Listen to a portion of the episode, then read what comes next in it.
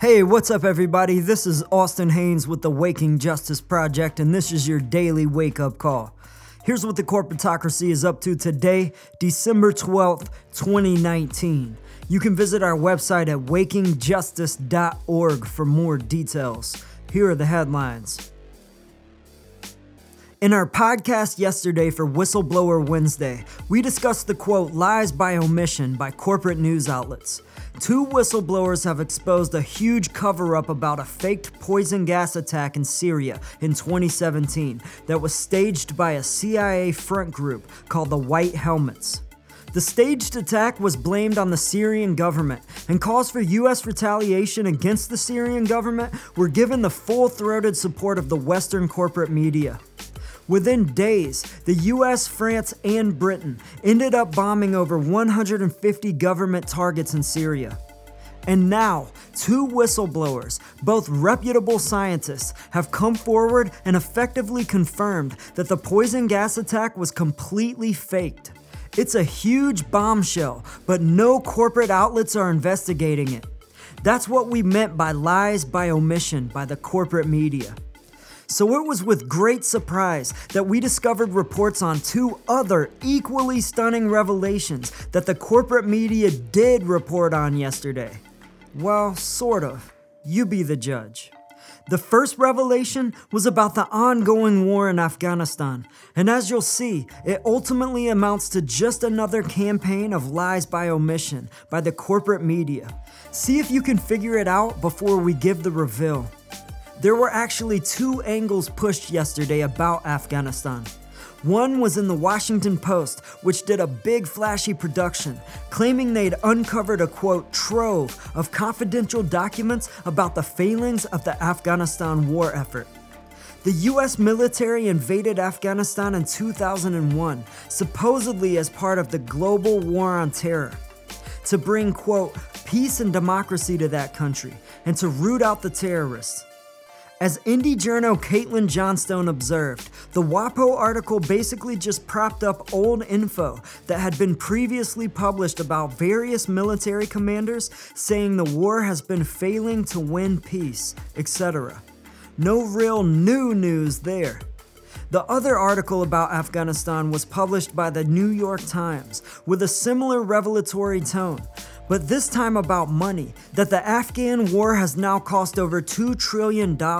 And for what, the author asked? The Times piece claimed that much of that money had been lost to corruption among Afghan officials and done little to help the Afghanis still stuck in poverty. And like the Post, the Times echoed similar complaints about the failings of US military operations to win an enduring peace there, etc. Again, no real new news there either. So, what do you think the Washington Post and the New York Times might have left out of their little circle jerk? Well, it turns out that the US military occupation is mostly all about a boondoggle of natural resources. As the corporatocracy is long known, Afghanistan has massive natural gas reserves and one of the richest mineral and precious metal fields in the world, including precious stones and rare metals worth trillions with an S, as US General Petraeus let slip back in 2010. So the war in Afghanistan was always just a coup to enrich the US corporatocracy, just like it's trying to do in Syria and Venezuela, and like it just did in Bolivia. The other apparent big revelation yesterday was the quote stunning findings about massive income inequality in the US. It was based on some recycled data that was originally published back in 2016 and made popular by Democratic candidate Bernie Sanders. Remember how Sanders talked about the grotesque inequality in the US, where the top three richest Americans own more wealth than the bottom 50% of American workers?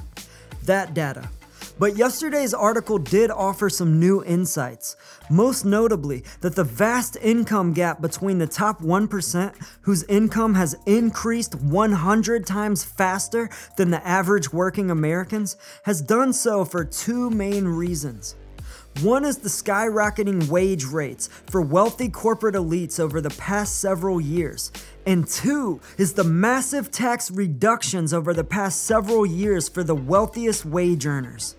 In fact, the author noted that in 2018, for the first time in US history, the top 400 earners in America paid a lower effective tax rate than average working class Americans. What the fuck? The author said there are many reasons for this, including reduced estate and corporate taxes, etc. And he ended the article stating, How to change these trends is a debate progressives will relish. These new findings should help their case. But he left out a few important points about how wealthy elites got those big new incomes and sweet new tax breaks. What the author left out was that Trump's new tax plan that was passed in 2017 is considered the biggest wealth grab in modern history. And do you know who held that record before Trump? Barack Obama. As the New York Post reported in 2016, the Obama years should be known as the Great Fleecing of America because, quote, Obama oversaw the greatest transfer of wealth to the wealthiest elites in the history of the world, unquote. And as renowned French economist Thomas Piketty said at the end of Obama's presidency, wealth inequality in the US is now higher than any other society at any time in the past, anywhere in the world. In 2014, Princeton University conducted a study that revealed the true reality of wealth and power in America. The researchers proved that working class Americans now have, quote, a near zero statistically non significant impact on US public policy. And that when corporate elites want to stop a new policy, there is a 100% chance they'll get their way. As Pulitzer Prize winning journalist Chris Hedges has said, the corporate coup d'etat of America is now complete.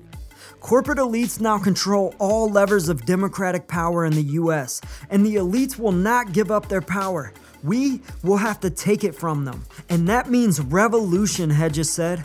Mass nonviolent civil disobedience. We agree.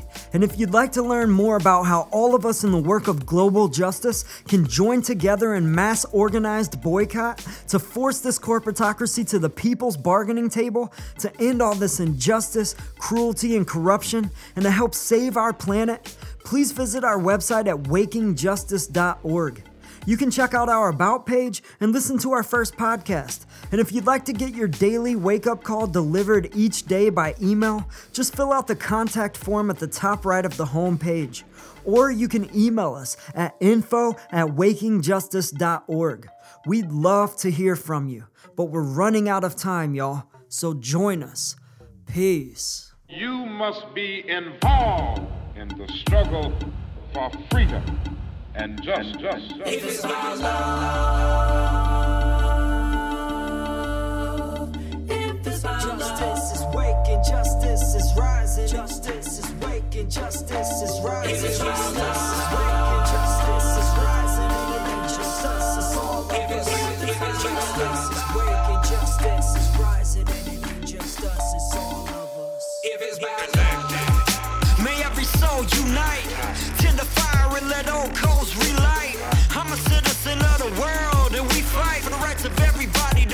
truly free life.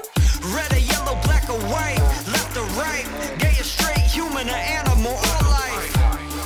Cause what matters is what is in common. If you know it, stand tall and keep dropping the knowledge. Justice is waking, justice is rising, and it ain't just us, it's all of us. If it's about love.